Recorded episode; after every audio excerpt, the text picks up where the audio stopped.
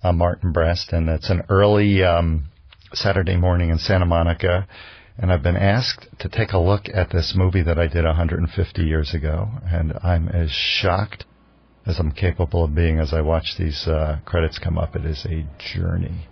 Oh man, um, I'll, I'll try and do my best here.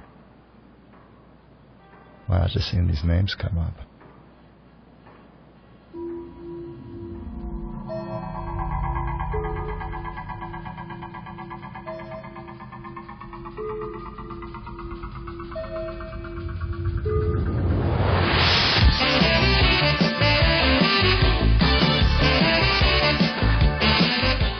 The end of shooting, we uh, we went to Detroit to shoot some uh, some of the the chase sequence, the part that didn't involve the principal actors, and uh, we shot this opening title sequence after we finished with all the chase stuff. This guy actually was actually describing, as it turns out, he was actually describing the trucks in the in the truck chase to one of his buddies. I found out when we went up to him to get clearance we were shooting all these shots out of a uh, unmarked van, like uh, almost uh, like surveillance footage. We drive around and stick the camera through in between some curtains, and uh, we shot all this footage. And we had to go get clearance. And I remember we had an off-duty policeman with us. And there was one shot of some kids spitting milk that was in a really rough housing project. And after I shot the, I was operating the camera for this opening sequence. This shot here of the kid spitting milk. I went in to get clearance from their parents to use it in the movie, and the off-duty cop who was accompanying us in the van would not come out into that housing project with me. He said, "If you want to go, you can go. I ain't going in there." And I went in there, knocked on the door, and found the mother, and got clearance to use the shot.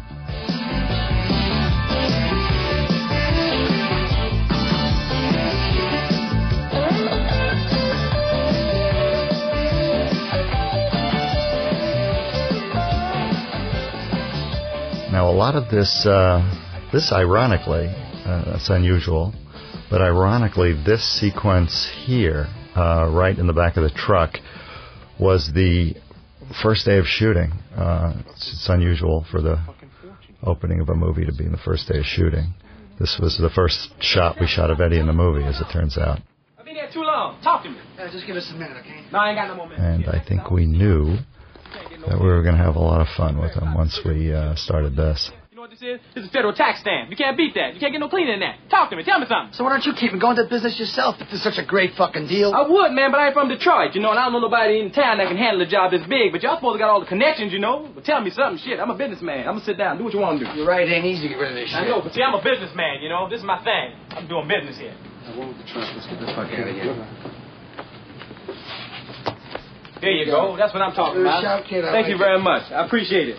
Cousin, my man, don't dash yet. Um, this looks like two grand to me. This looks like five thousand dollars. Give me, let me see. The deal's for five thousand. That's about two thousand there. you You, know count what? yourself. You know what? This pisses me off. I told my people it's supposed to be five grand. Actually, this little interchange was inspired by a little You, 'cause I want my money. bit between uh, De Niro and Harvey Keitel in Mean Streets. Tell you what, let's not fucking hassle about it now. Take the two fucking grand, and on the next score, I promise I'll make it up to you. Hey, look, man, don't jerk me off, all right, man? Jerk somebody else off. This is bullshit. I need, I need five thousand dollars, not two thousand dollar thing, man. Don't do this to me. Look, don't be unreasonable. You're not dealing with Johnny Bananas. Come on, yeah. Nah, I, ain't, I know I ain't dealing with Johnny Bananas, but can I have my money? Can you, no, look, can I say it slow? for you?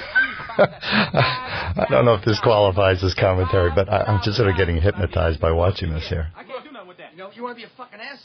So again, all this, as I recall, was the first day of shooting, and the the, the chase that's about to start was a combination of stuff that was done in uh, Los Angeles and in Detroit. All the stuff with the principal actors was uh, done in Los Angeles. Just stop, man. Hey, just stop. You got some jumper cables? You give me a jump. Yeah, don't I know? and the whole idea of shooting second unit truck stuff in Detroit uh, to get the real feel of Detroit, uh, you know, and get real sort of urban environments was something the studio held over our head throughout the shooting. If we went over budget, we wouldn't be able to go to Detroit to shoot this chase you're about to see. So this is all Los Angeles right now, but we're about to start intercutting between Los Angeles and Detroit. This was a very nerve-wracking. Uh, you know, some of the stuff is obviously uh, stunt guys, but uh, a lot of it is Eddie. I mean, the stuff that uh, you know, you, you that's Eddie. And here's this. this is kind of hairy to shoot. We shot all the shots of Eddie in downtown Los Angeles, kind of just running through red lights with a police car in front of us clearing the way, and I was in the camera car behind Eddie warning him on uh, my megaphone to be alerted for turns that were coming up so he could hold on tighter. That was a stuntman, and uh, after after he did that, he uh, he uh, didn't really want to go back on that truck again. We called this truck the Train for obvious reasons. It was a uh, you know a double trailer truck, and the front bumper. That's a stuntman, of course. The front bumper of uh, the truck was a steel I beam, so it could go through anything without impairing the truck's ability to drive. Like that, for instance. Oh man, that's me up on the roof up there. I think I was wearing a yellow jacket in that last shot. There's Eddie in a real truck.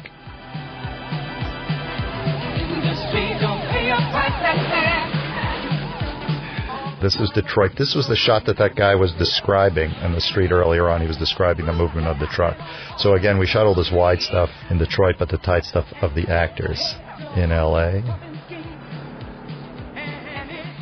Now, coming up on this, uh, there's this scene where the truck comes rolling down the street, and uh, there's an amazing bit of great stuntsmanship. Gary McLarty, our stunt driver, who drove this bus, incidentally, um, also was driving the truck, and one of the cars that he hit was not supposed to, but did break loose from its uh, tied down. This car here, this station wagon, almost wrapped under the car. He whips it out of the way, makes sure he gets gets it out from under the car and continues on. It was a pretty amazing piece of driving.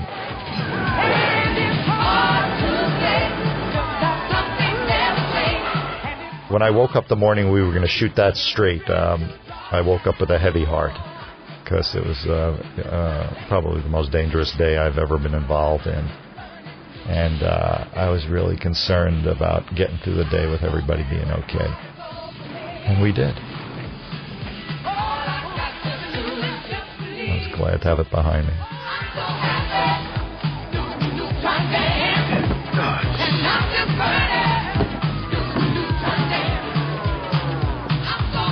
Freeze, asshole! This gentleman here coming up was a local cop we just plucked out of the chorus line there. Holy, we should have known. Took a number of takes to get a usable one, but uh, he was a good sport. This was in L.A., and if I'm not mistaken, that whatever was written on that door. I remember for uh, it, was misspelled, and I was in a real panic. But it, it was sort of in the days even before home video, and I really uh, Oh, only was able to rest knowing that no one would ever get to really examine it. But that obviously is not true any longer. This is Paul Reiser, of course, way back when, and he and Eddie really were able to These guys that would've worked out. to wail. All I'm. Where you going now? I'm gonna go get my shit and get out. I sort of had the feeling that the Detroit Police Department, as distinguished from the Beverly Hills Police Department, should be a whole different sort of species. And the idea of having Jewish cops, to me, seemed as sort of un-Beverly Hills as possible. So Paul seemed a, a perfect candidate. We named him Jeffrey, so sort of a little uh, dig at Jeffrey Katzenberg, who was the head of the studio at the time. No, he wasn't even the head of the studio. He was, I don't know what his title was at the time but uh, it was our way of teasing him. Now, coming up, we have a guy named Gil Hill, who uh, I met when I was doing research in Detroit. Uh, and Gil was the head of the homicide department in Detroit. And I saw him, here comes Gil, and I saw him uh, at the police department in uh, Detroit when I was scouting locations. And there was something about him he almost seemed to me like he could be Eddie's father, and uh, there was something about his uh, bearing. He had a kind of dignity that I really dug, and we. Uh, I asked him if he wanted to read for the part, and uh, he did, and he was not very good, and we kept rehearsing, rehearsing, and he got better and better, and and he before too long he was great.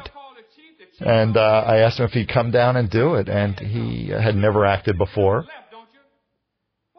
And uh, he came down and he said to me, "You put a lot of faith in me, and I'm not going to let you down." And he really did it. He did a great job and had a great authenticity, and uh, you could tell that uh, there was something below the surface. No more of these setups, you understand?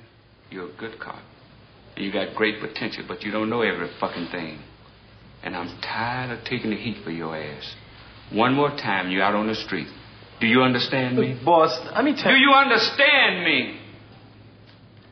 Gil's actually running for the mayor of Detroit now. This movie sort of got him some public acclaim in Detroit, and he became councilman, uh, then head of the city council, and now he's running for the mayor. Go on.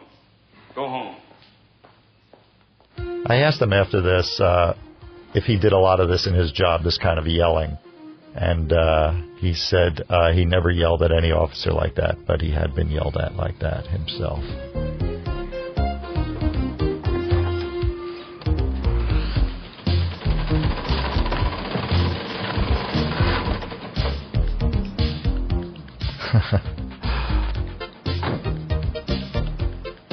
that I think actually happened accidentally in a rehearsal, and we uh, kind of weaved it into the take. That car was pretty hairy. That car, which uh, we were scouting locations in Beverly Hills, and we stopped for coffee, uh, the crew and myself, before production, and we somebody pulled up to get coffee in a car exactly like that, and we said, "Oh my God, this is the car! This is the car!" He has to drive, and we tried to buy it from those people, and they wouldn't sell it, so we went out and got a couple of old ones and sort of painted it and dinged it up to match the memory of that one car that we saw.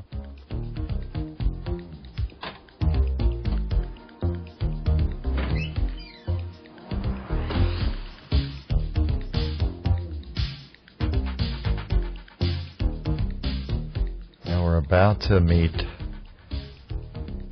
Jimmy Russo, James Russo, who uh, I first saw in a uh, in an NYU student film.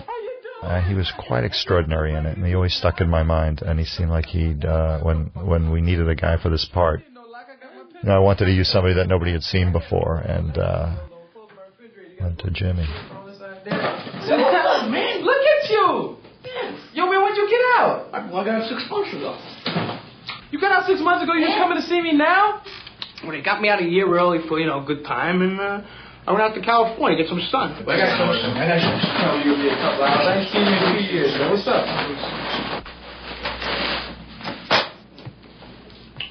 Ten thousand Deutsche Marks. Deutsche Mark. What is it? They're bearer bonds. They're bonds. Untraceable. You stole them? No, it's not. I don't want to hear it. I don't even. I, I'm sorry I even asked. It's just good to see you, man.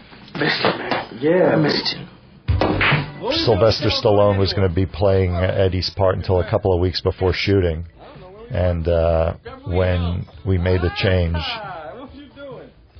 everything uh, got thrown into the air, and all the work that had been done on the script before had to sort of essentially get thrown out. He was a security guard.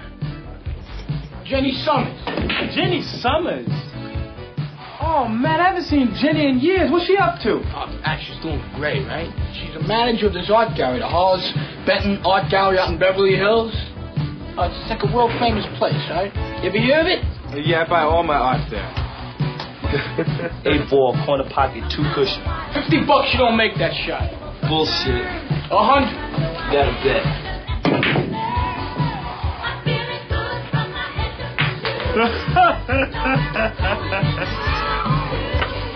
are you gonna do, huh? you still just as bright as you always been.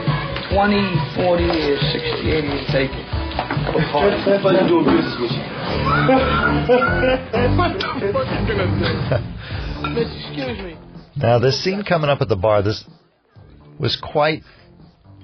Uh, it, there was a there was really a wonderful moment in it, where Jimmy Russo says to Eddie that uh, he loves him as a friend, you know, as a friend, as a brother, you know, and uh, the way it was edited made preview audiences laugh in the wrong way. I, I guess the the sort of directness of a guy saying to another guy that uh, he loves him kind of threw the audience a bit. and the studio wanted that cut out, and it seemed essential to me that this character had a love for Eddie and would do anything for him, and, and that Eddie's character knew that, and uh, I didn't want to cut it out, but the laugh that the, it engendered in the audience was just uh, show-stopping in the, in the worst way. So uh, we just trimmed it, trimmed it, trimmed it frame by frame, and we just got it to where it wasn't quite as. I think we. I don't remember what we did. I think we cut off the the end of his shot after he says "I love you," which I think held a little too long and made the audience uncomfortable. I think that's what we did. We just kind of adjusted it a bit, and we were able to keep it without uh, having uh, the audience go down the wrong pike with it. Balance yourself. Okay? Here we go. My- I'm opening the door now, okay? Here we go. All right. Here we go.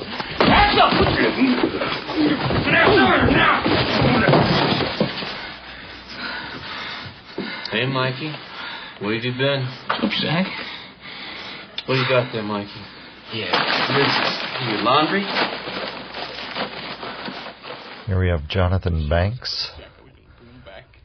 Wonderful, wonderful villain. I came here to see my friend. I had him with me. I figured, you know, I Huh? What you doing? What am I supposed to do here, Mikey? Zach, there was a whole box full of those things there, man. I, I took a couple of them. I didn't think anybody was going to miss them. I think I'd take them. And I, oh, Shut up. I'm, I'm sorry. I'm sorry. No, shut up. Man, please. Just shut up, Mikey.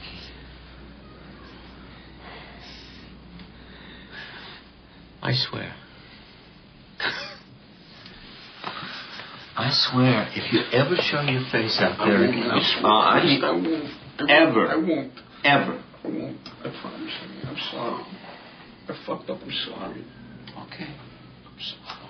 Now we were rushed to get out of this location, as I recall, and we couldn't get extra coverage of Eddie falling to the ground in that little melee that preceded this. And I remember, even to this day, Eddie kind of disappears. I mean, you can see him lying on the floor in the background of this shot, but he kind of disappeared from the scene there, and it's a little unfortunate. It kind of confused some people.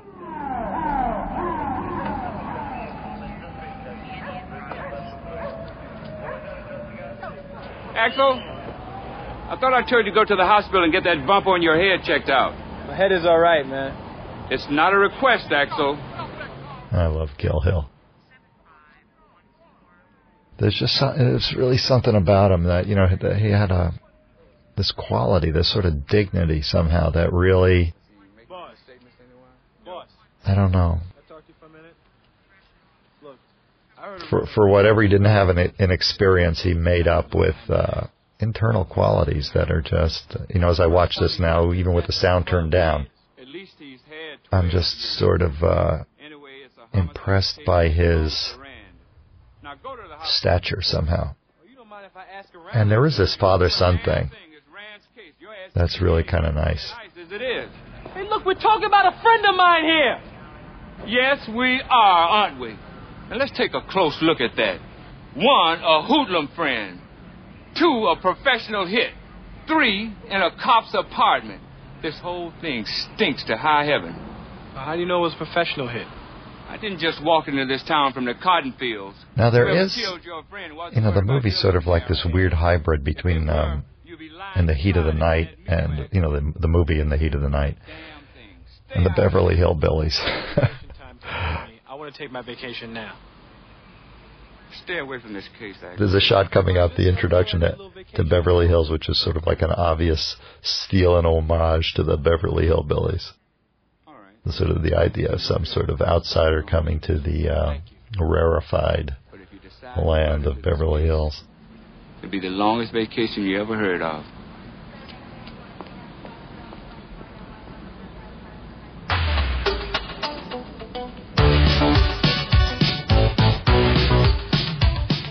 We go, a little Beverly Hillbilly action here.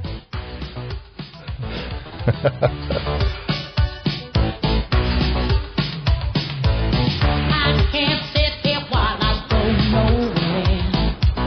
Chase my train through the polluted air.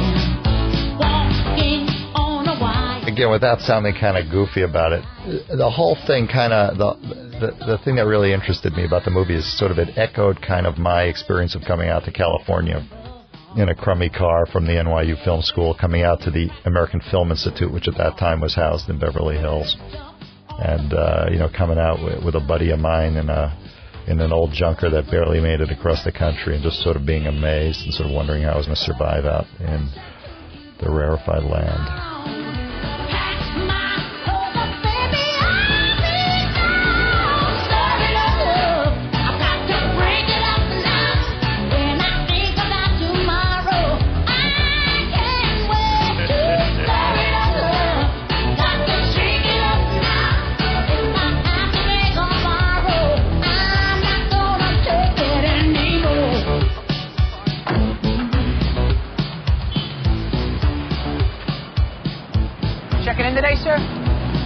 Depends. This hotel real expensive? Not from Beverly Hills. Can I get your bags for you? I remember there was a whenever we screened this, there was a laugh at the end of the shot that I never could figure out. I think it had to do with this uh, little interchange back there.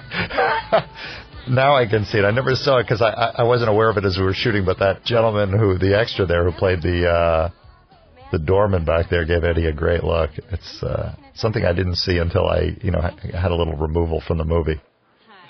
Now this thing, this scene unfolding here, as a lot of the scenes in the film, we had sort of a predicament, uh, sort of an opportunity of Eddie having to sort of con his way into a circumstance or convince something of some of something. No, no Rolling Stone, no Axel Foley. I'm sorry, sir. Oh, that's all right. You guys probably just made some kind of mistake with reservations. Why don't you just give me another room now? Go up and go to sleep. I'm sorry, sir, but there are no rooms available. Don't you think I realize what's going on here, miss? Who do you think I am, huh? Don't you think I know that if I was some hot shot from out of town that pulled inside here, and you guys made a reservation mistake, I'd be the first one to get a room, and I'd be upstairs relaxing right now. But I'm not some hot shot from out of town. I'm a small reporter from Rolling Stone magazine that's in town to do an exclusive interview. As I said, you know, Sylvester Stallone was going to be playing this part until just before shooting. And I thought that the idea of Eddie playing the part would be magnificent, but I really wanted to stay away from any issues of race. I felt that race should not be an issue in the film. It should be more of a class thing. A last minute cancellation.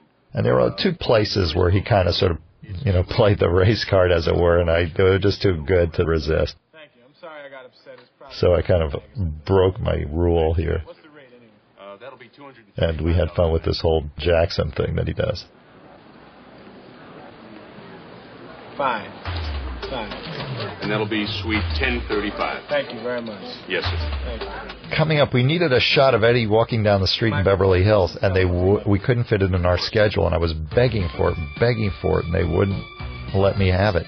So one day during lunch, we were in downtown LA in a really crummy street, and we got this guy on the right here in some outfit, uh, these two guys, which were Eddie's buddies, and we put some fancy cars down at the end of the street, put on a long lens, and put up some greenery, and it looks like Beverly Hills. This was like a really scuzzy area, believe it or not. And we were able to sort of run over there on our lunch hour and just grab that one shot because we desperately needed it. Now, I'm just laughing in anticipation of Bronson Pinchot, who was mind-bogglingly delicious in this.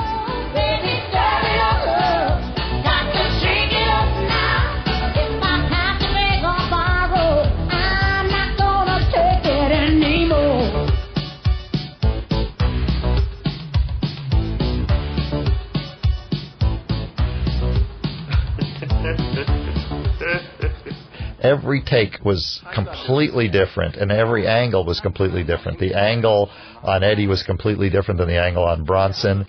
And uh, the fact that this was cut together to look like two people are actually talking to each other, it was a miracle of editing. It took forever. In fact, it was so chaotic looking in dailies that the studio was thinking about reshooting it, making me reshoot it. And uh, Billy Weber uh, cut it together really quickly. And uh, needless to say, they asked us not to reshoot it, fortunately, because uh, it has some of the more inspired comic acting ever. Polly's here to see her. Are all the queens. That sounds that sounds like hyperbole, and I I'm sorry, but what Bronson is doing here is just off the scale. May I offer you something to drink? Matter of fact, I'm just going to turn the volume on so I can listen to it myself here. espresso? No, I'm fine, thank you. I'll make it myself right back there with a little lemon twist. It's good. Try it. It's Bronson was amazing. There's some some stuff that he did uh, later on that was so funny. I, I had to almost excuse myself from the set because I kept ruining takes by laughing, which happened a couple times in the movie. Today to a collector. Get the fuck out of here! Somebody else, I said it myself. Axel Foley, what on earth are you doing here? How you doing? I'm fine. Hold a second. I'll be right down. Great. Excuse me, Serge. Bronson, he's unbelievable. This is Lisa Eilbacher, of course. You. You like? Yeah. Good? You're getting old. Fuck you. what is this?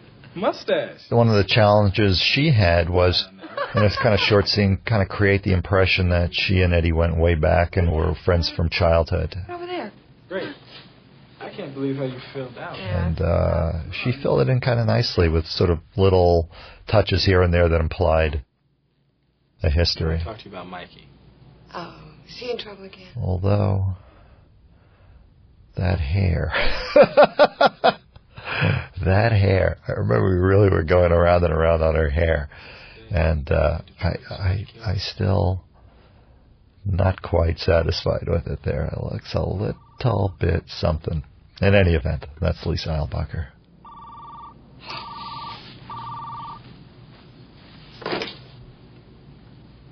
Look, I can't right now. I'll be up in a second. Mikey mentioned that you helped him get a job. Yeah, uh. The guy who owns this gallery hired him. It's a favor of me. Who's this guy? His name is Victor Maitland. He was working for Victor at the gallery's warehouse. Look, Axel, I can't talk right now. I have to go upstairs. It's cool. Um, I'll call you later on. We'll get together later and talk, okay? Sure. Be good.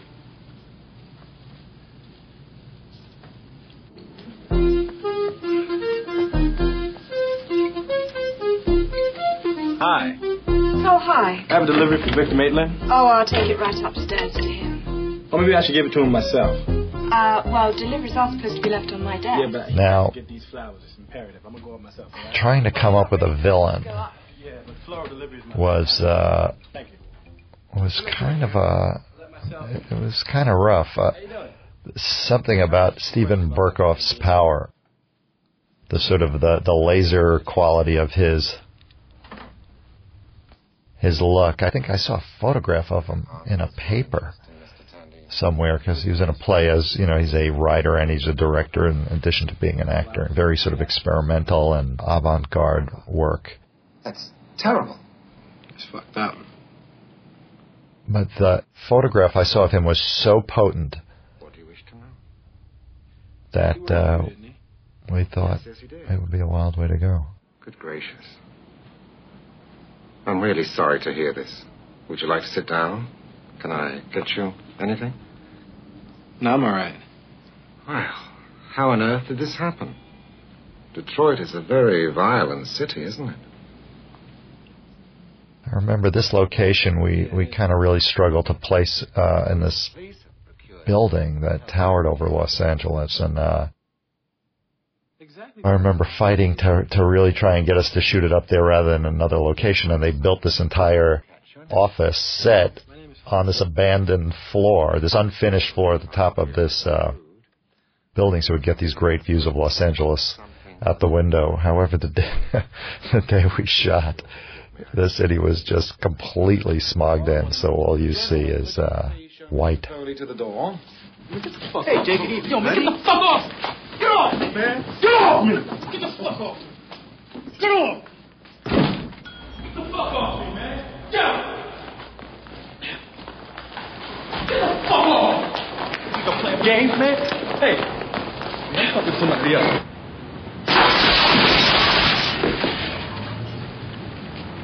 Ouch. Hey!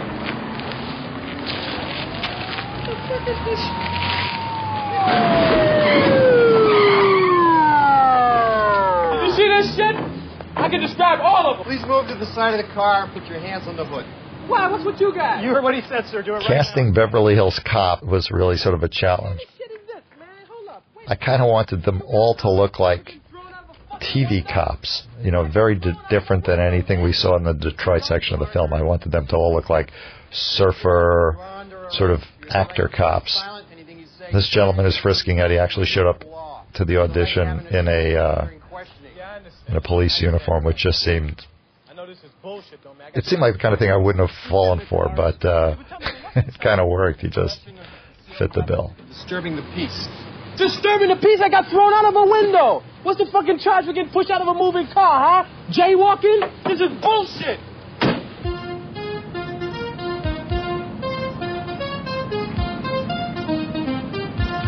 You know, this is the cleanest and nicest police car I've ever been in in my life. This thing's nicer than my apartment. Officers, if we see any, like, um, movie stars, could y'all stop and point them out to me? I never seen no shit like that. That's enough talking, pal. Okay, that's cool. Now, this next scene in the jail cell, that's another one I was desperate to have, but we didn't have any money to build a jail set, so I think we repainted another set that we had over and just put some bars in front of it. This one here. This is actually the last shot we filmed in the movie, as I recall. Eddie looks a little tired there.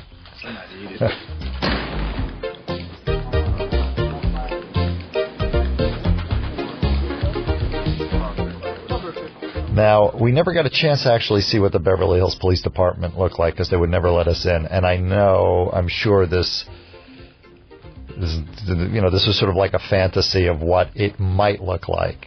Have a seat right over there, please. We knew it didn't look like this, but we just wanted to really uh, go out on a limb there and just make it as different as possible from anything that might occur in Detroit.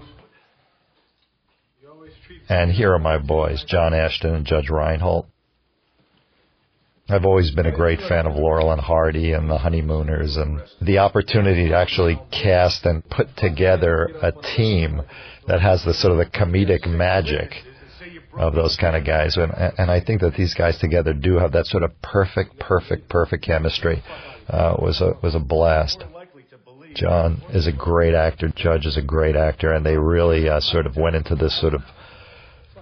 They just fit together like uh, perfect. They're just perfect. Square off on me with some bullshit. You want to start some static? Hey, don't push me. Fuck you, man. Taggart. Yes, sir. Ah, the great Ronny Cox.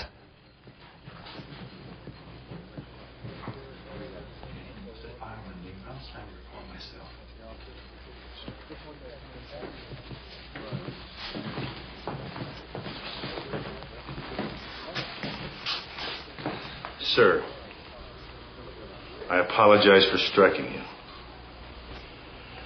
I have no excuse. Forget about it. Detective Foley. I'm Lieutenant Bogomil of the Beverly Hills Police Department. Do you wish to file charges against Sergeant Taggart? This is some kind of joke, right? Yeah, you know, the whole thing in, in putting this together, the, the premise was, and again, the conception of the Beverly Hills Police Department in this comes totally from imagination.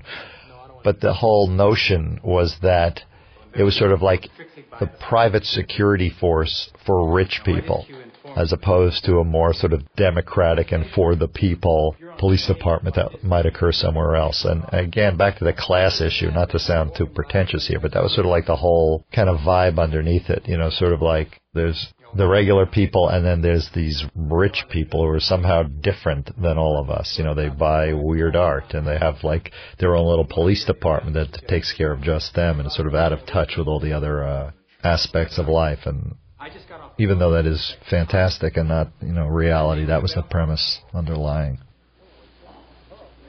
He's my boss. He tells me you may not be very welcome back there. He says that you're an outstanding young detective. I find that very difficult to believe. But it's true, though. He also says he nearly had to fire you for insubordination. I find that very easy to believe. Now, what are you doing in Beverly Hills? I told you I'm on vacation. I went to the bathroom. The next thing I know, six guys threw me out a window. Inspector Todd gave me a message for you. Want to hear it? I don't think so. He says if you're out here investigating the Tandino murder, you needn't bother coming back. He tells me if we inform him you are working on this case, he'll have you brought up on charges and fired. Now, one last time, what are you doing? I'm on vacation. Vacation. Rosewood, take Mr. Foley over to the courthouse and let him arrange for bail. Follow me, sir. You know, I gotta hand it to you guys. If anything, you are extremely Judge is great. Pretty good punch you got that time. I got to say, you know, Marge Simkin, who was our casting director, really brought in some amazing people. Uh, this combo is just, these guys are just perfect together. I'm so uh, amazed seeing them all these years later. The chemistry is really amazing. You know, if I'd known why you'd been arrested, I wouldn't have come. Oh, you don't mean that. No, I don't mean that. Axel, if it wasn't for Victor Maitland, I'd be waiting on tables. Well, just so happens that the day that Mikey got killed, he showed up at my apartment with a bag of German bearer bonds. Now, I think he stole them from whoever had him killed.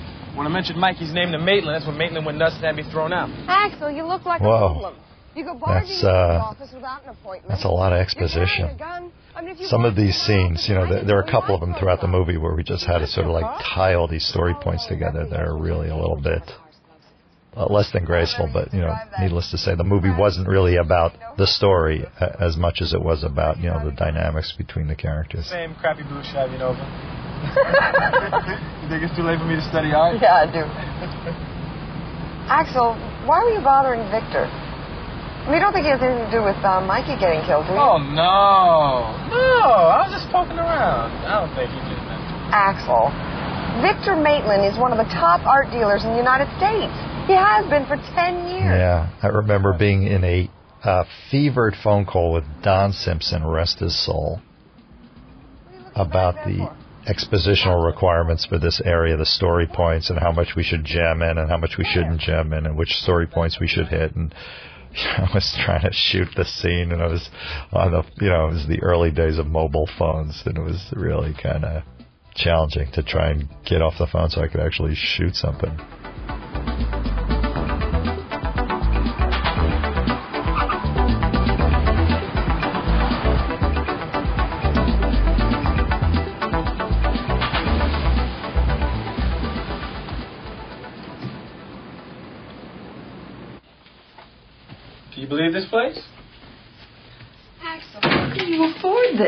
They only charging me the single room rate. How can you afford that?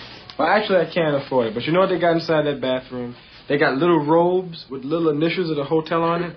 I love this place. I can't believe this shit. I'm gonna steal one of them robes. You want one? Of them? No, thanks. You want some of the slippers? No. I'm gonna steal some of them too. You should take some of this shit. Excuse me, two seconds. Hello, room service? Yes, this is Mr. Axel Foley in Suite 1035. Now, coming up is the banana in the tailpipe, uh, which is something that people always bring up to me. It somehow becomes sort of an iconic joke of some kind. And sandwich. Okay. it was originally going to be a potato in the tailpipe. Lemon and dill sauce tasty. Okay. Eddie was going to sneak down to the kitchen uh, of the hotel and get a potato, which would serve to clog the cop's tailpipe really well. However, uh, another one of those sort of budget battles ensued, and we couldn't shoot another location. We couldn't get to another part of the hotel to light it and shoot it. We just couldn't squeeze that in. So we had to have Eddie get something from an area that we were already lit and, and shooting in. So we decided we would do it in the lobby of the hotel. We couldn't figure out how we'd get a potato in the lobby. So we decided we set up a little buffet and have them take a piece of fruit, a banana. Good evening, sir. The hell is that? And he was going to get it from, uh, you know, he just was going to take it from a buffet. So we had to hire, you know, uh, like a buffet attendant. I need to Eddie brought Damon Wayans in, who was at the. Here he is. Peaches, plums, oranges, and bananas. Well, all I need is a couple of bananas.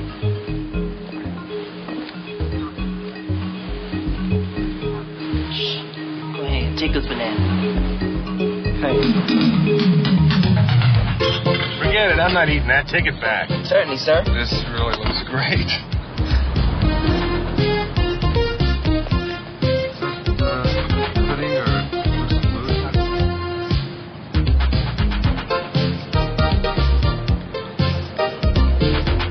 Can I get some uh, extra mayo? Certainly, sir.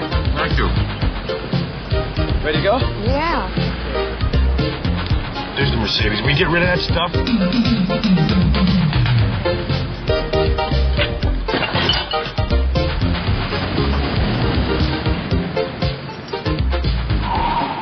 remember asking Judge see if he could make a car act. I said, Judge, can you make this car look like it's stalling out using the? br-" he did a great job.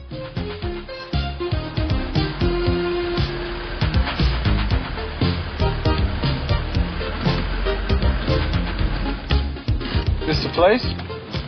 Yeah, but I'm still not sure I should do this. Okay, you don't have to do anything.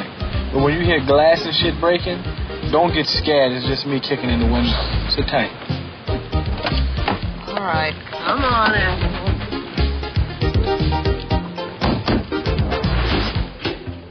And now Harold Faltermeyer, who did the score, did an amazing job of. Uh, this is sort of early on in in in the history of sort of synthesized uh, musical scores, and uh, what was really extraordinary, since the movie was done on a very very tight schedule, is his ability to create something and rework it to picture. So we could come in at night and see some cues that he did and, and, and rework them and rework them. You know, while we were right there and just sort of alter the whole cue You find something? Coffee grounds. Because we didn't have a lot of time to sort of pre-plan it. So it was sort of like created and revised and revised and revised uh, on the spot. And uh, it was a really wonderful ability to be able to sort of customize the score like that, sort of tune in each piece of music rather than just sort of get it and stick it in. This gentleman here carrying the box, the older gentleman, is Chuck Adamson, who is a uh, one of the great Chicago organized crime cops. Who, just as we were shooting this, became a writer and a television producer and produced a whole bunch of his uh, memories of working uh, organized crime. I didn't know if you was trying to pick a make on me or what. So I thought I'd take you over there tonight. Let him have a little shot at you before I tore his head off.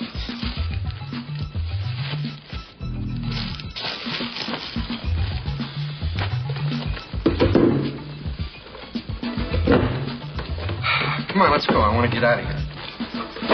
Get off my back. Come on. I got it.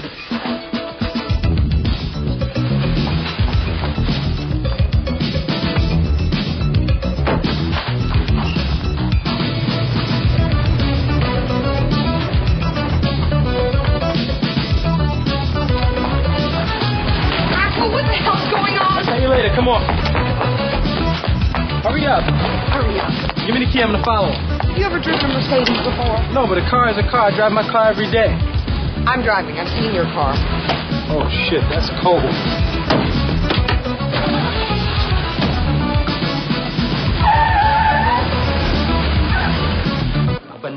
Your tailpipe. How could you not notice a man sticking a banana in your tailpipe? Well, he distracted us, sir. And how do he do that? Boy, he sent us a late supper, sir. See, this waiter comes over. Billy, he gets the point. A late supper. And what did you have, Rosewood? Uh, I think it was a shrimp s- salad sandwich, sir. A shrimp salad sandwich. Yes, sir. I want you two to go back to the hotel and wait for Foley to show up. And if you lose him again, don't bother calling in. You got that? Yes, sir. Yes, sir. A late supper. we've got something for you, Billy. An anti-banana disguise. It may come in handy. A little extra protection, Billy. Very funny. Come on, Billy. Let's go.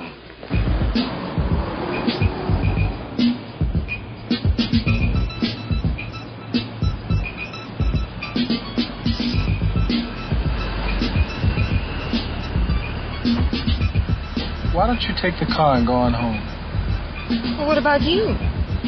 I want to find out what this place is. Oh, I can tell you that. It's a bonded warehouse. They hold our foreign shipments here till they clear customs. Well, I'm going to go check it out.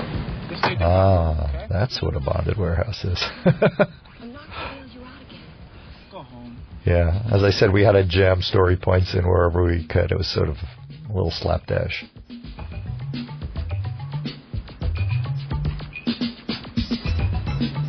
So this scene, I was Eddie was just going to steal a forklift and ride it up to that.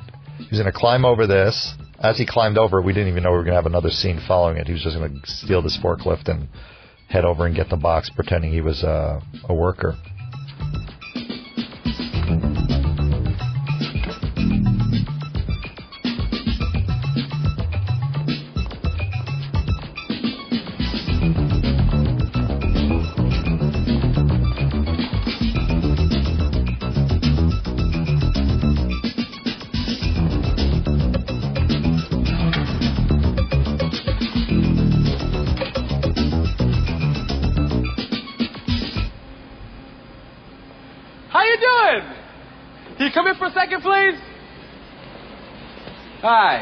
Hi. Do you have a match? No smoking in here. I'm not going to smoke. No, I'm going to smoke when I go outside. Thank you very much. Thank you. Is your supervisor here? Yeah, he's in the office. Can you go get him for me, please? What's the problem? Are you security here? Yeah. Then you're the fucking problem. Go get your supervisor, please. Now. Now! Okay. Well,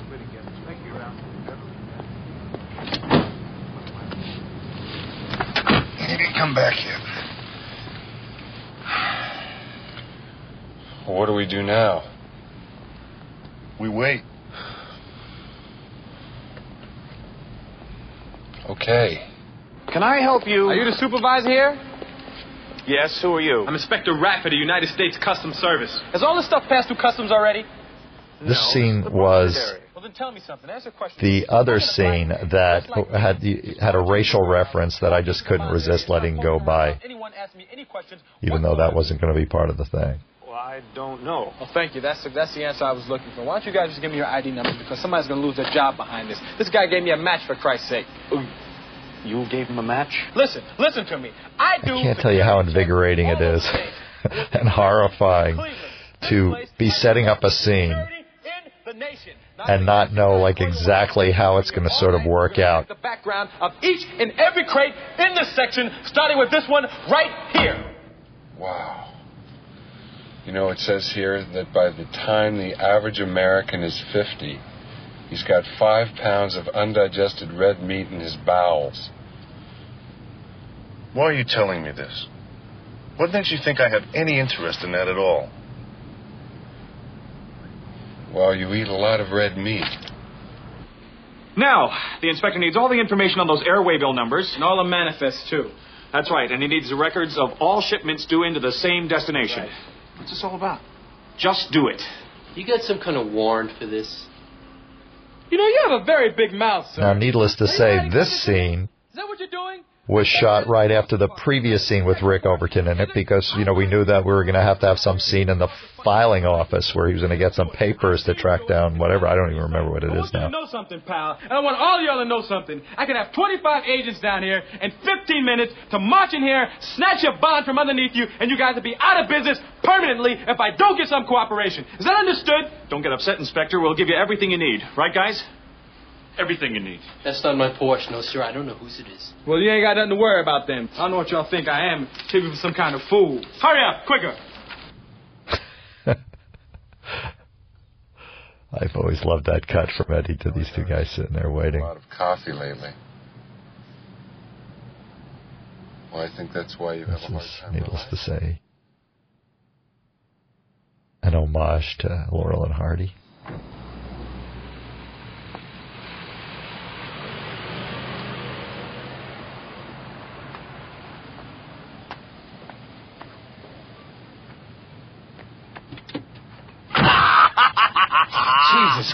Christ.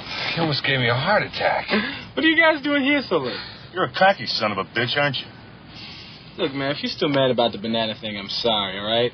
I just need a little time to myself. I just Yeah. wish I would have saw the expression on your face when the car conked out. Yeah, very funny.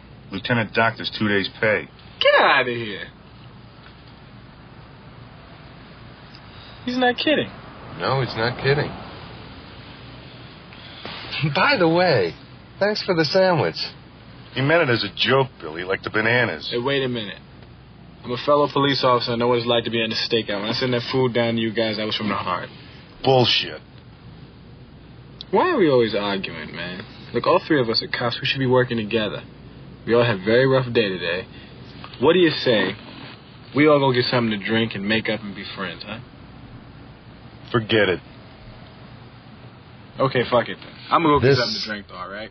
Part of the development of the story was that was as far as I was concerned, I'm sure as, as far as everybody was, was concerned, was sort of the real critical part of the development, the sort of bringing together of the two disparate schools of police work. You know, the guys who don't get along, guys who have different ways of doing it, and sort of kind, kind of uniting based upon a common uh, commonality, common something. I don't know. Now, this young lady, whose professional name was Mouse, was sort of like a legendary stripper.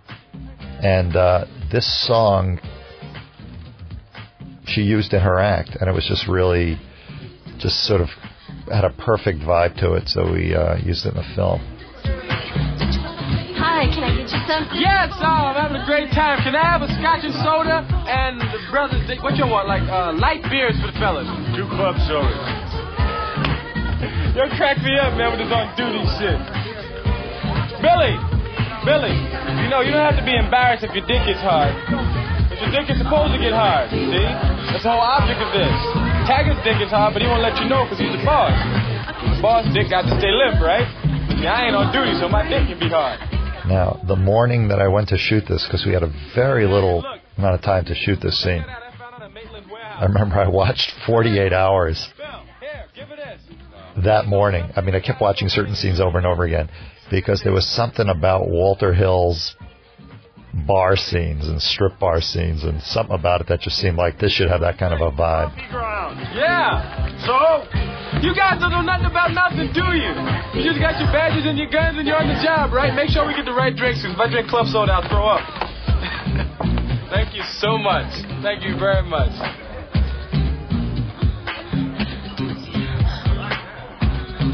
Guys are sort of like, it's like in cold blood. They always reminded me of those guys from In Cold Blood. Think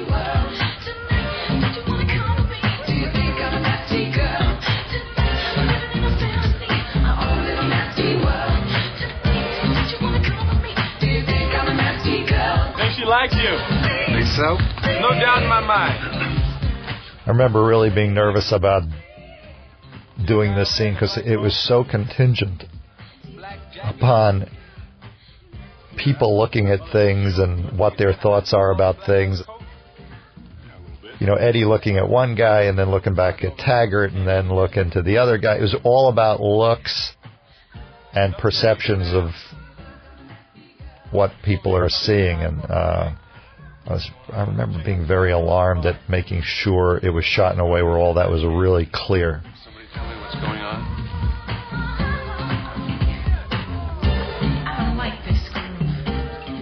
Lot of looks in this scene. Everybody's looking at it. It's like a little look concerto. Sit tight, Billy.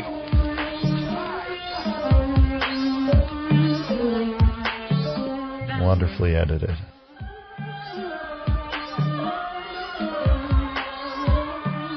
Remember using all my uh, all the books I read in film school about screen direction and uh, who's on what side of the room and which way you should look to have a look tie into such and such, all that kind of stuff. Kind of like drawing on all of that to make sure we always knew where everybody was and who everybody was looking at, even though they were in far parts of the room. about that. It's Phil. It is Philip, man. I told you it's Philip, you liar. Hey, Philip, give me a kiss, baby. Give me a kiss, baby. That's delicious. Everybody freeze. Turn around. Turn around. Phil. Get your hands on the table. Phil. What's wrong, man? What's all the Get back, hostility, man. Phil? Get back, man. What you doing with all this gun, man? you to get back. You changed, man. You don't get back, I'm gonna blow your fucking brains out. Please, move and I'll kill you. Don't move. Turn over! Way to go, Rosewood. You're some kind of cop, you know that? Sorry for the disturbance, folks. When we shot this next thing coming up right here, that, when we shot that, when Eddie did it, I thought, oh my God, I shot the poster today. I just felt like that was going to be the image of the movie. It wasn't the poster, as it turns out, but it was an image that was sort of remembered. Now, this scene, this scene is, was hysterical because there was no oxygen in this set. The the roof was closed. And there was no way to get air in it. And it was in the, in August or something, uh, something like that. It was or July, and there was no air, and everybody's getting really sluggish. And Eddie, who had never had a cup of coffee in his life practically, finally decided he was going to have a cup of coffee because he was just dragging. And he had a cup of coffee, and it sent him through the roof. And in this scene, he's like zapped. He's like flying high on a caffeine experience, the likes of which he's never had. And he was so hilarious in this scene that I had to go into one of those offices. Uh, I kept blowing the takes because I was laughing so hard. I finally had to go back into one of these glass rooms uh, behind the camera and listen to this scene with earphones. And even John Ashton's laughing there. Even through the uh, room, they heard me laughing, so they had to cover me with moving blankets. So I actually didn't even see Eddie do this scene. I was under moving blankets, laughing my head off with headsets on. Foley invited us to this bar. We accepted. Uh, we ordered club sodas, sir. Right. And while we were there, Foley observed the two suspects casing the establishment. And before we knew what was going on, he'd already disarmed one of them. Detective Foley deserves all the credit for the arrest, sir. Detective Foley, we appreciate your assistance. But in the future, if you want to practice law enforcement, I would prefer you did it in Detroit. I understand, sir. I'm sorry. But before I go, I just want you two to know something, all right? That the super cop story was working. Okay? It was working, and you guys just messed it up. Okay? I'm trying to figure you guys out, but I haven't yet. But it's cool. Just fuck up perfectly good lie, and it's all right. Eddie was on fire that day. You guys are off the case. Foster, McCabe, your turn. Don't lose him. Not a chance, sir. And you two, in my office.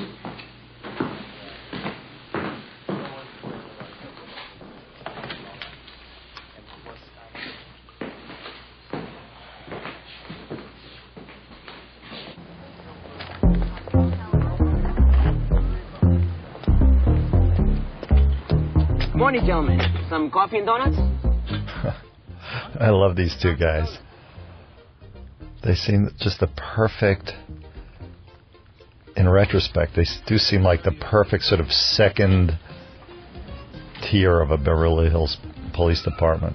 Sort of ambitious and perfectly despicable.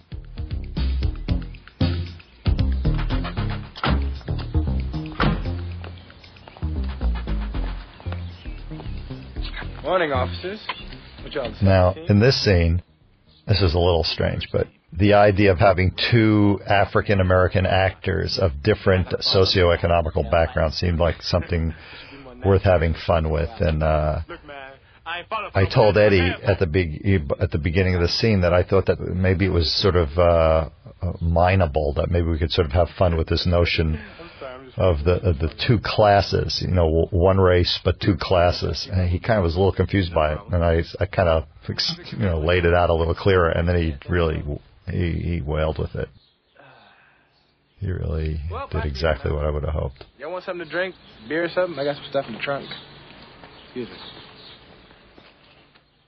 Now, this mansion, Victor Maitland's mansion, uh, and the ensuing streets, uh, was not shot in Beverly Hills. We found that at the time, Beverly Hills, I don't know how it is now, was extremely uh, unmovie friendly. And uh, when we shot that scene on Rodeo Drive when Eddie first enters Beverly Hills, we had to uh, actually shoot that I think between like 7:30 in the morning and 8 o'clock in the morning. So literally some narrow band of unusable time. And for things like this, we found that uh, it was impossible to even consider shooting in Beverly Hills. So we found this mansion in uh, in I believe it was in Santa Monica Canyon. It's it's still there, I think. Of course, it's still there. It's a mansion.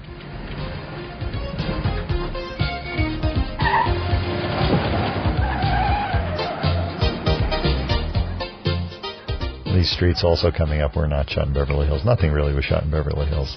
Nothing much.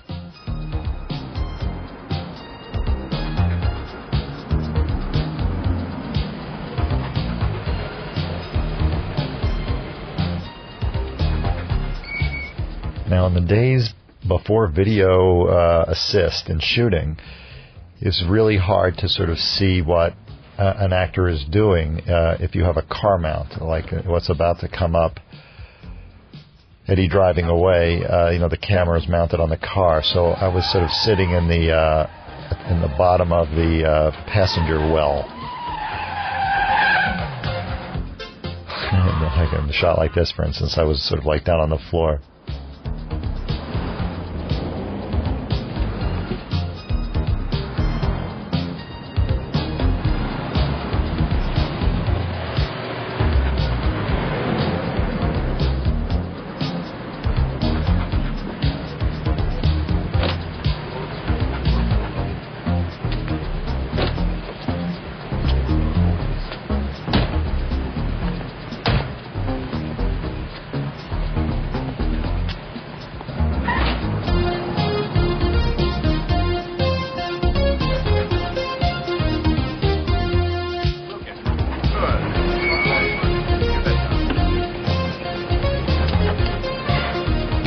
In a good spot? All this shit happened last time I parked here. Thank you.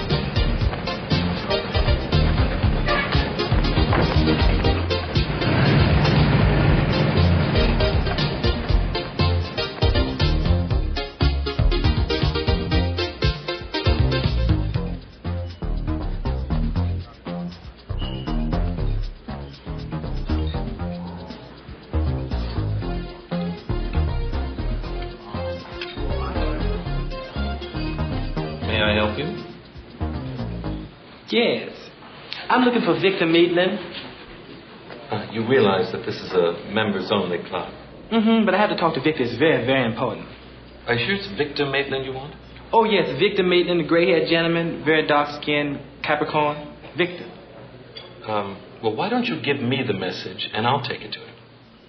Okay, I guess I can do that. Um, tell Victor that Ramon, the fella he met about a week ago, tell him that um, Ramon went to the clinic today and I found out that I have um, herpes simplex 10.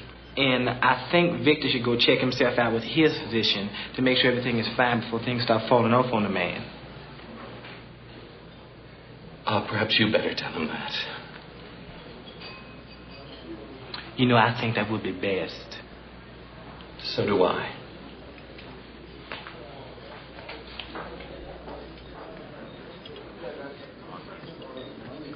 Remember, we had a lot of flies that day. They really loved that buffet. And we had to spray it down every little piece of cake and every little everything was covered in like bug poison. We had to keep spraying it down. Had to make sure that we had like a clean thing of cherries or whatever it was for for Eddie to uh, munch on. Look, guys, don't even try it, okay? Why don't you get the hell out of here, cuz? Get the fuck away from me, man.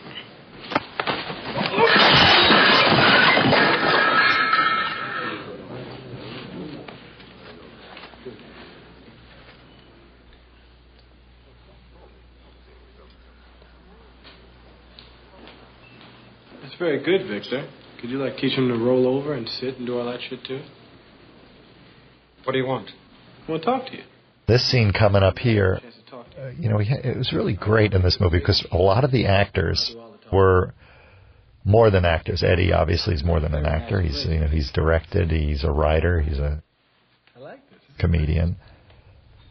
Steven Berkoff here is a, an actor, but he's also a writer and director. You know, Victor, I know that you're into a lot of crooked shit. And I have a pretty good idea that you had Mikey killed. And when I find out for sure, I'm gonna fuck you up real bad. Is that so? Now listen to me, my tough little friend. I don't know from under what stone you crawled, or where you get these ridiculous ideas about me. But it seems painfully obvious you haven't the slightest fucking idea who you're dealing with. Now, my advice to you is crawl back to your little stone in Detroit. What a puss! What a great puss Steven Berkoff has. Look at that face. Please step away from the table, sir. Now these are the brunette Beverly Hills cops. We didn't want it to be too uh, redundant, so these are little brunette brothers. I remember one guy was blonde. I think the guy in the this guy here, and I think we had to put a toupee on him like that morning because I didn't want it to look like the same cops that busted Eddie in the earlier scene.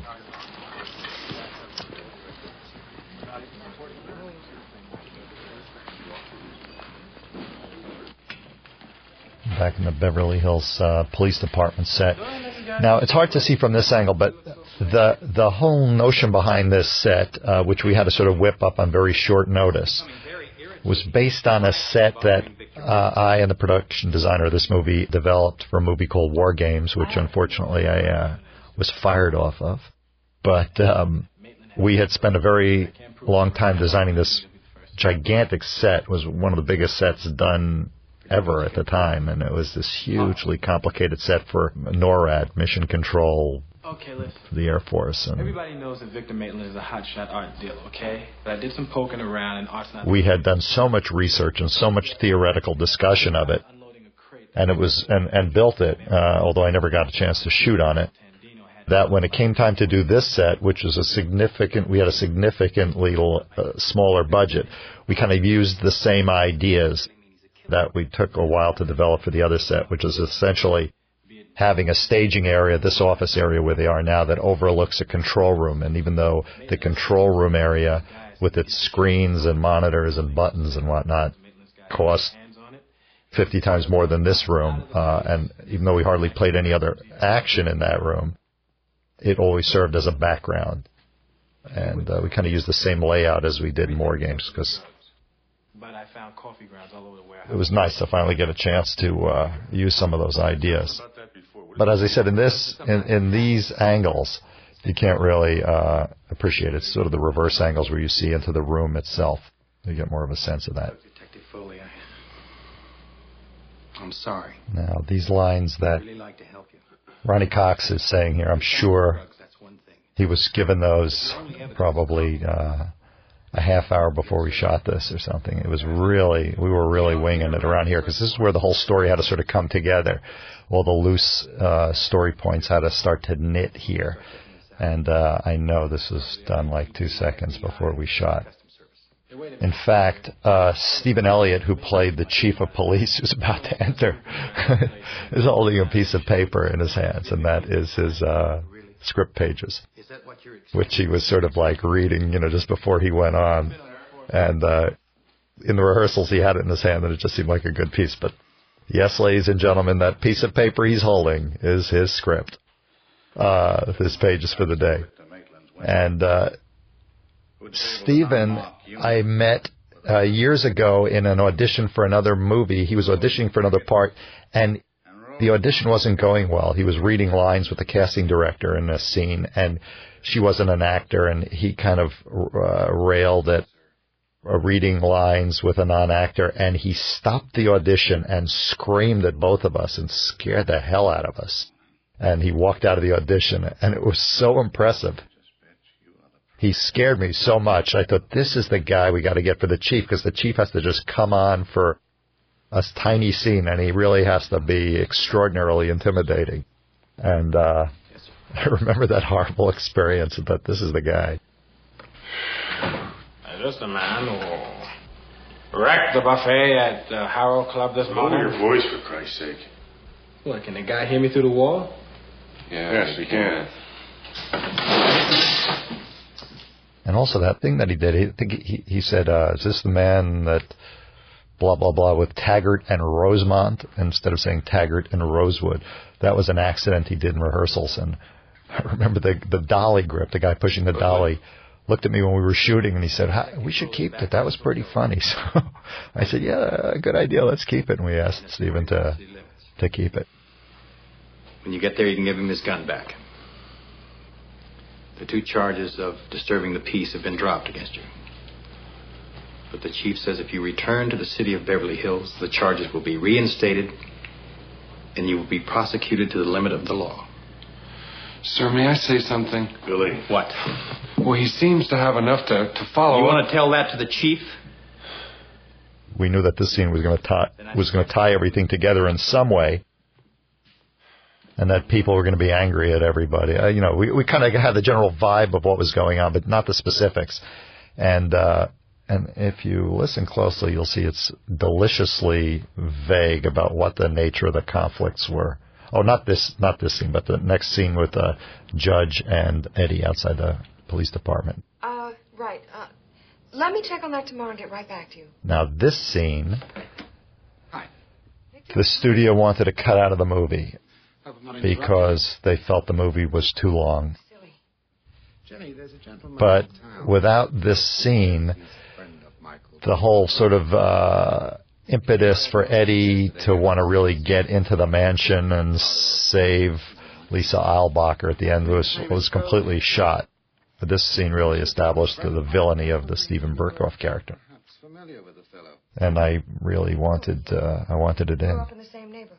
Oh, really? You seen him lately? So I wound up trading the scene for a freeze frame at the end of the movie. When Eddie, Eddie's last line in the movie, there's a freeze frame, which I thought was a little tacky, but I kind of negotiated. A, okay, we'll do the freeze frame, but let me keep this scene in. So that was directorial negotiations 101.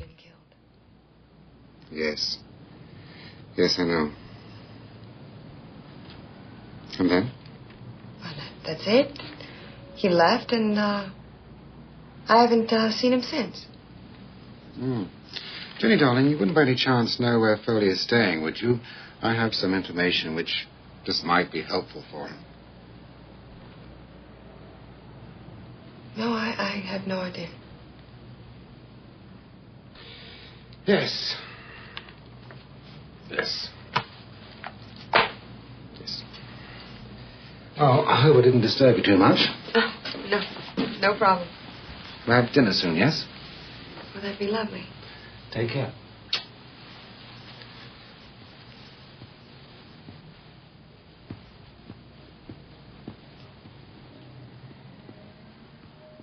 Now here comes a scene I was telling you about between Judge and Eddie outside the police department.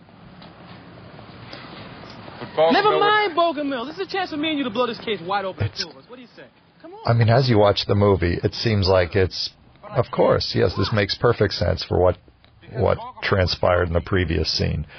But believe me when I tell you, we had no idea what was going on. It's just like perfectly right on the edge of vagary. Just take a couple of minutes. My friend Jenny will let us in Maitland's warehouse. We can be there when the shipment comes in and nail them. How can you be sure if it'll be drugs or something? I got a hunch, okay?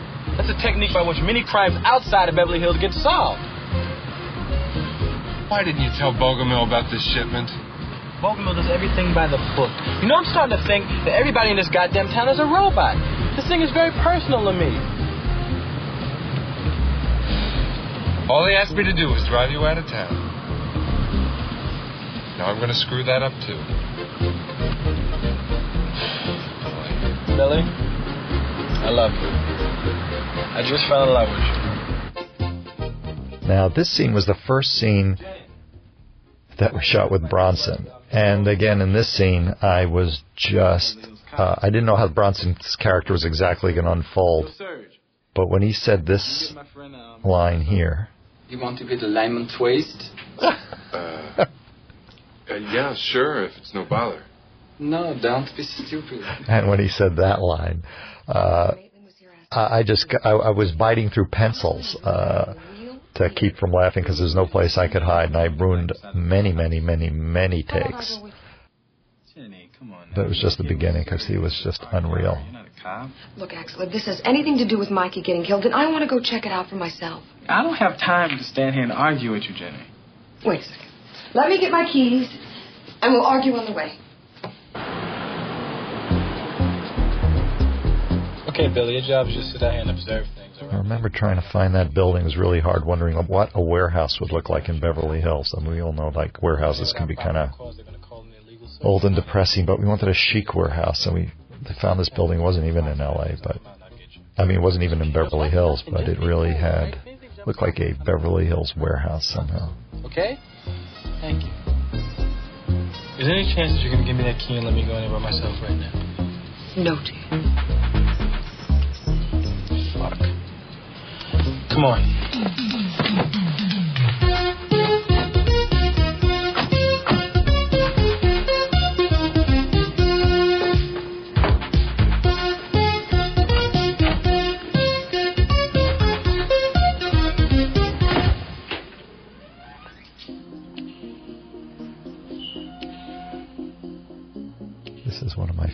Cues in the movie, this piece of music. It was a very elaborate piece of music, way too elaborate for the moment.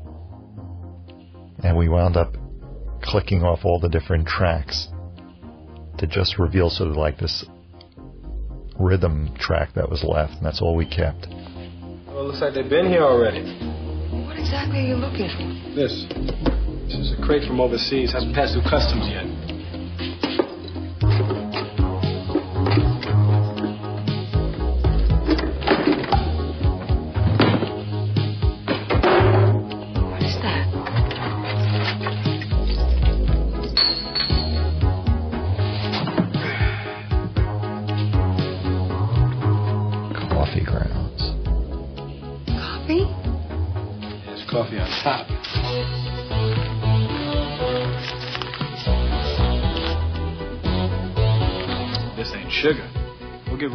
Just sort of like amazing that even though the plot is very sort of tinny, it it does amaze me that it does kind of stick together, eh, that it's remotely coherent, and that the concerns of all the characters kind of tie together is boggles my mind.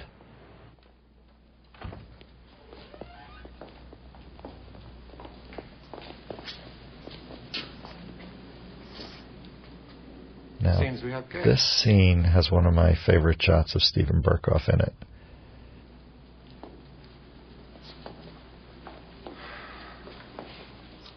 He says something to Eddie's character, and Eddie's character said, uh, it was, when we shot it over Eddie's back looking at Steven Berkoff, Eddie's character improvised something. Eddie improvised something, rather. And uh, it wasn't didn't quite fit the scene. So we cut out Eddie's dialogue, but kept Stephen's reaction. And it's a brilliant reaction, but it's really based upon him hearing something.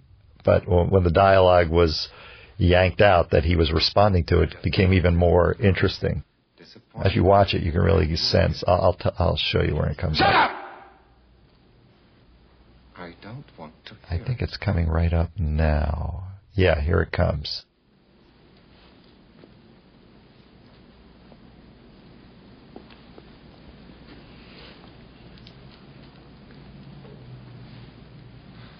Yeah, he was actually responding to something that Eddie said, which we yanked, and without Eddie's dialogue, it just became the most interesting, bizarre, kind of scary reaction. So, uh, still had validity.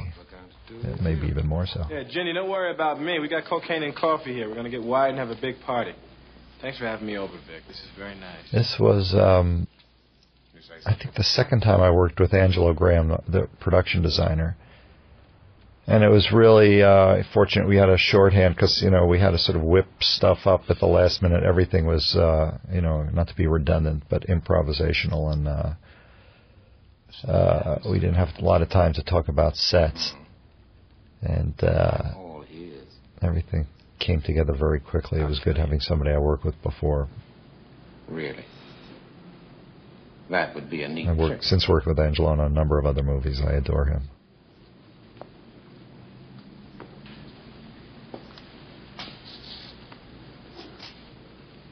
It's not his fault that I asked for a warehouse location. Are you still pissed at me? Oh, no. No. But I should have taken care of you in Detroit.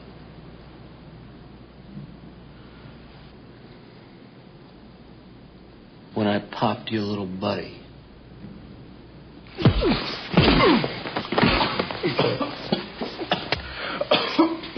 Goodbye, Mr. Foley. what is it about villains and warehouse locations? I'll try. There's always a villain in a warehouse, an empty warehouse in movies, isn't there?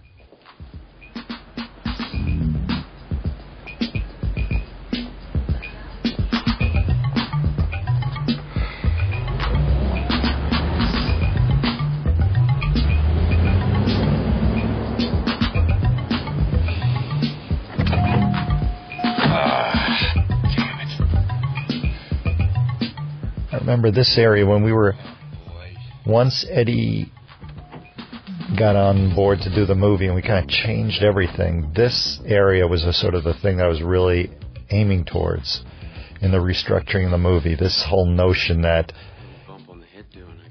the unorthodox policing techniques that Eddie's character used wound up wearing off on the most orthodox Beverly Hills cops, and they actually kind of started to use his technique of following their instincts, bending little rules if uh, if that was required, and and the idea of Judge, who was playing a real by the books kind of kid, would actually sort of use some of that technique was almost like a victorious turnaround for the Beverly Hills cops, followed by um, uh, John Ashton's in a scene coming up coming up in a couple of scenes. Uh, that was sort of like the that was one of the most important structural dynamics we tried to uh, go after.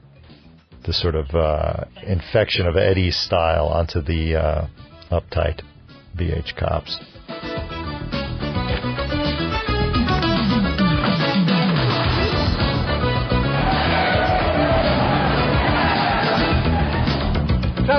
Check out the warehouse at that address and act on whatever he finds I'll Explain it to him later. Uh, DD6 Sergeant Taggart is here now. He wants to talk to you.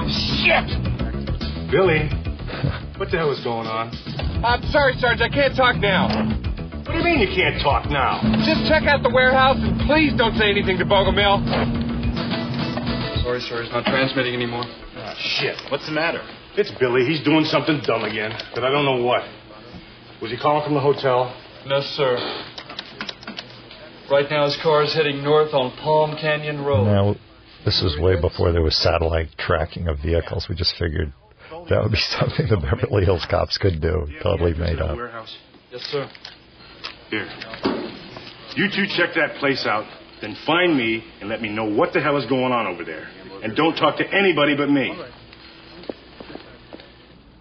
Now, this scene uh, coming up of the assault on the mansion really uh, freaked me out because I've never never really did action scenes before. You know, and the whole idea of shooting and all that kind of stuff is like a total new one on me. And I was very uh, concerned about getting the geography of all of this right, and came out a couple weekends before we shot it and kind of walked the grounds and came up with a structure for the scene in terms of when they're all walking together, how they split up, how they rejoin each other. I just assumed we could get uh, John Ashton on Judge Reinhold's shoulders. I just hoped that would work out. Seemed like it'd be funny. Doing, I'm going inside. You want to stop me? Shoot me. Me too. Billy. Really, Sarge, you can do what you want, but I'm going in with Axel. God damn it, Billy, this is really serious. Even though it's a very simple scene, it kind of intimidated me in a way because I wasn't uh, really secure about shooting it. So we had very little time to shoot it, and I kept this next little bit, I think, where they're just walking together as a group for this one little area on the other side of this door. I must have shot from a million different angles and a million different ways because I think I was a little flipped out about moving on to the heart of the scene. And we only use one little shot of the walk for it's. Uh, let's see, is it here? Or do we? Oh no, it's right right when we cut back to them. This is this actual the set that we made the jail out of, uh, as I was describing earlier on. That was the only way I could get to have a jail set is if we could just sort of like repaint that and put bars on it. So this shot and this shot is and this shot are all that remain of like a million miles of film covering that little walk because um, I I think I was a little afraid about moving into the heart of the scene. Bowensby, is Rosewood back yet? No, sir. Have you seen Taggart? Took off about ten minutes ago.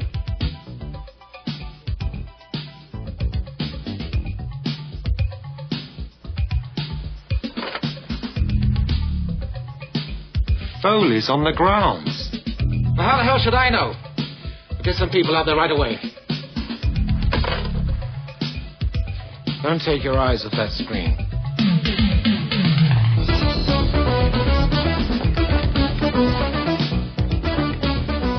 Location worked out really great. This was supposed to be at night for some reason early on in the script, but uh, night shooting was too expensive. It was kind of a, you know, was, the budget was very minimal. And uh, so we had to make it day, and thank goodness, because there's something about all this bougainvillea and the palm trees and the sunny Beverly Hills of it all that kind of really worked well. Why don't you try to locate Taggart and Rosewood?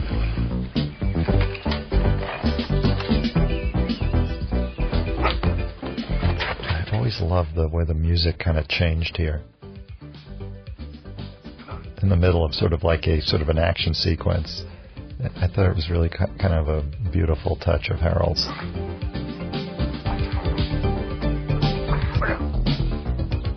The way it kind of built. It's going to cut back to them and it kind of goes back to that little. The way it builds and sort of comically supports their changeover to Eddie's MO. Always seemed kind of delicious. What's the 20?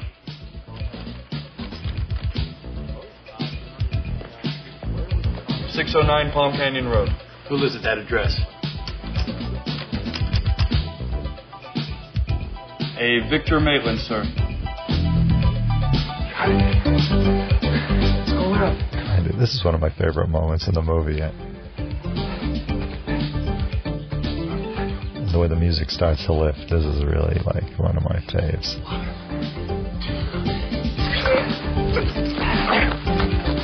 And the way Eddie kind of enjoys them, I really kind of I love that moment.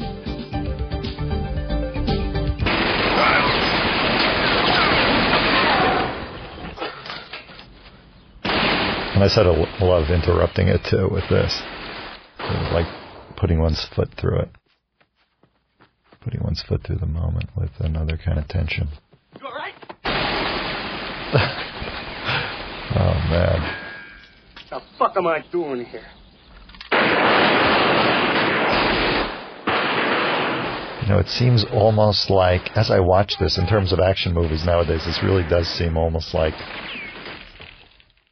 something from the silent era. I mean, it seems so primitive by action movie standards. But it's, you know, it wasn't strictly action. You know, it was sort of like this comedic action, this Laurel and Hardy action. It was sort of a, an odd hybrid for the time. I, I guess, you know, it's it since became like a thing, but this sort of like the idea of combining this kind of humor with this kind of action was kind of new territory. Cover me.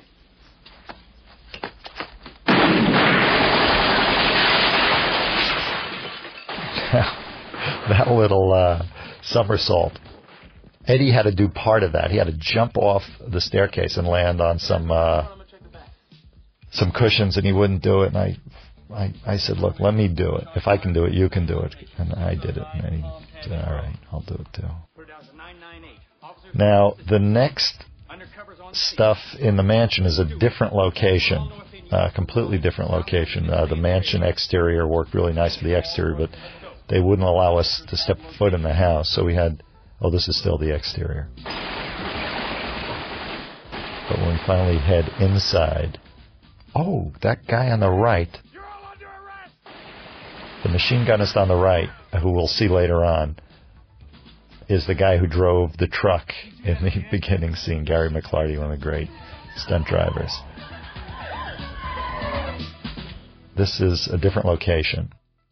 And uh, we ran out of money in, a, in the budget for set dressing. We had to use the furniture they had in the real place, which was kind of bizarre for an art dealer. I mean, we brought in a couple pieces just to doll it up, but we just didn't have any money for this location anymore. We were kind of at the end of the end of the deal.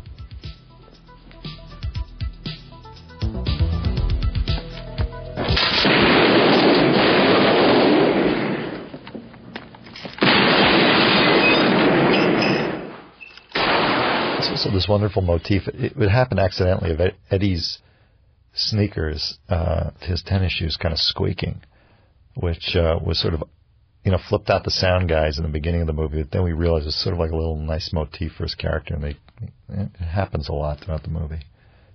We kind of made a point that we actually put it in places where it wasn't.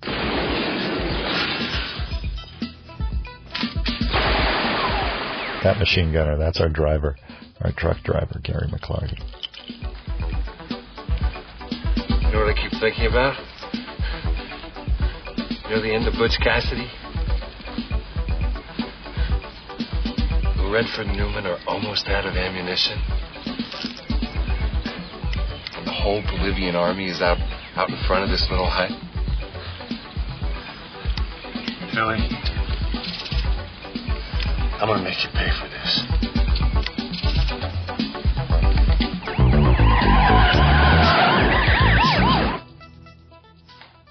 Yeah, all this furniture belonged to the people who owned the house.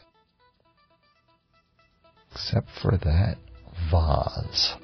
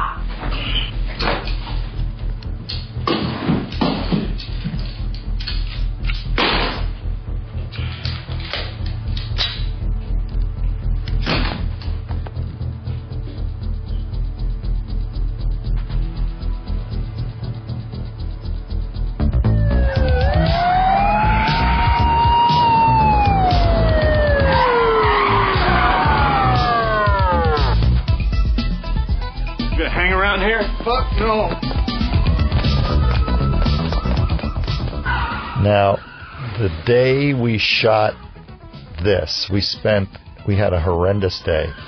We had to shoot just this van hitting the fountain, not this other stuff, but the van hitting the fountain, and uh, just the van end of it. We not even know the police car end of it. The van hitting the fountain, and this gigantic dialogue sequence that's coming up. We had to do all that in one day. We had to spend a half a day on this van hitting the fountain thing and had no time to shoot the resolution of the movie, which was uh, a scene which I gave Ronny Cox that morning.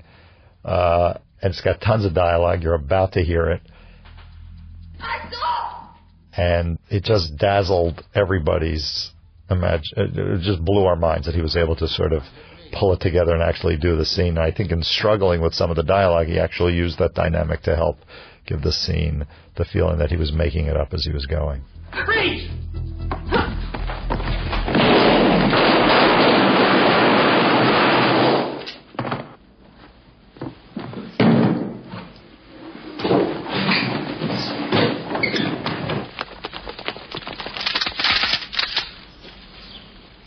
There's Gary McLarty. You're all under arrest! Lay down your weapons in front of you and take two steps back with your hands up!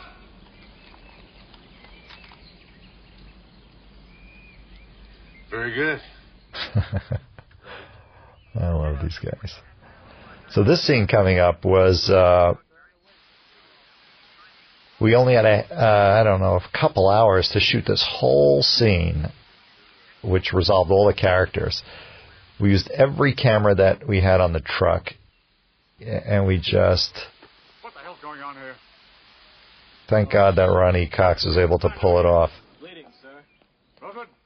We just kept moving this barrage of cameras. It was like a uh, a firing uh, range of cameras. You know, we just had anybody who can man a camera, man a camera, and we kind of set up all the cameras on the gr- on this whole group of actors and shot, shot, shot, then moved them all a little further to the right. Shot, shot, shot. Kept moving it all around so we can get every possible configuration of close-ups of Eddie, over the shoulders to the chief, over the shoulders back to uh, Ronny Cox, singles on everybody, group shots, two shots. Oh, the whole combination of shots we had to get in um, in practically no time. It was, you know, I was in a panic. I called the studio that during lunch and I said, you know, we got this really important scene to shoot. We don't have enough time. They just, uh, they said, uh, do the best you can. I was really flipped out and I was smoking cigarettes at the time and I, I smoked around seven, literally seven packs of cigarettes this day. Kilos of cocaine. Rosewood immediately called for backup, and I dispatched our A lot of setups, a lot of, not just a lot of setups. I mean, again, it's a very simple scene, just close-ups of people. But the thing that was tricky is making sure that there was uh, orchestration of, of looks for any given moment. and proceeded to enter the grounds. A moment when uh, the chief looked at the cop, uh, at uh, Ronny Cox, when uh, when uh, the chief looked at various other characters, we had to have the right shots of those characters looking at the chief. We had to have the right shots for Eddie's character looking at uh, John Ashton, et cetera, et cetera. Every combination of a look had to be covered. You know, there's sort of like a million different combos. And uh, we got it all. We shot a lot of film that day.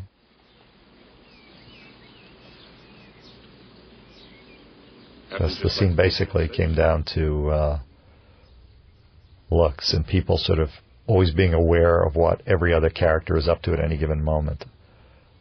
That's what this one was all about. Well, it's, I suppose congratulations are in order. Thank you, sir. A report better be on my desk in the morning. Yes, sir. First thing.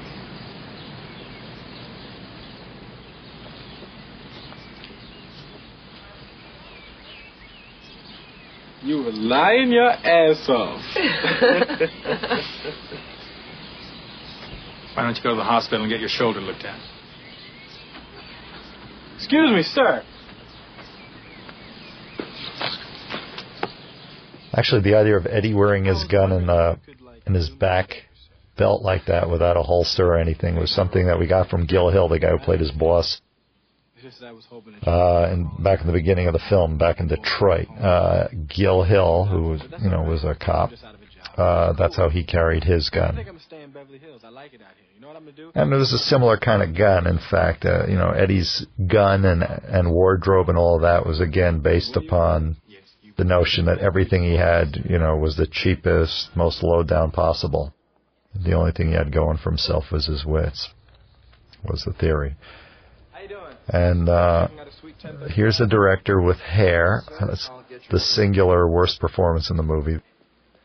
My performance as the guy behind the counter. Hey, you don't have to come down to see me off, but I'm very moved by the gesture. Thank you. Bogomil ordered us to make sure you got out of town. you know, it doesn't even matter to me, Billy. You know what matters is that you guys came down here. I'm all choked up on the inside. I got Now, just before shooting, also the last scene in the movie was the previous scene at the mansion where um, where the whole sort of criminal aspect of the plot was resolved. But it seemed to me that there needed to be a non-plot resolution because of the bonding that occurred between all of these guys here. But that was sort of the real story of the movie, and that needed to really get tied together as well. So this was kind of thrown together at the last minute also. You saved my life, okay? I don't think I'll ever be able to repay you, but as a token of my appreciation, I want you to have this fine Beverly Palm robe. Each time you get out of the shower, you're dripping wet for the rest of your life. I want you to think about our friendship. I want you to think about Axel Foley. I love you, Billy. Thanks, Axel. Judge is great. Judge is just great. And John, these guys are great. Billy, take care of the tab, would you? Hey, Taggart. Here you are, sir. This is for you. No, that's all right. You keep it as a souvenir. I already have three of them in my bag.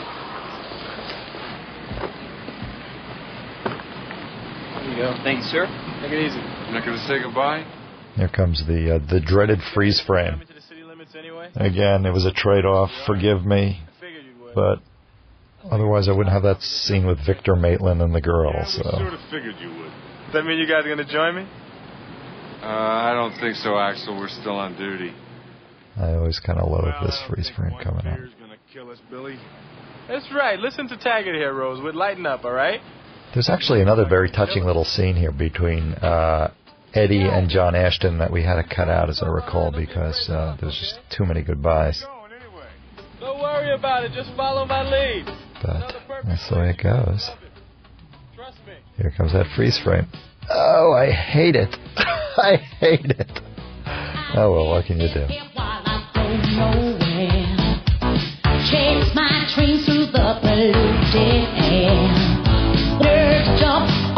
Pavement. Passion hit the streets. Anger's cooking in the city.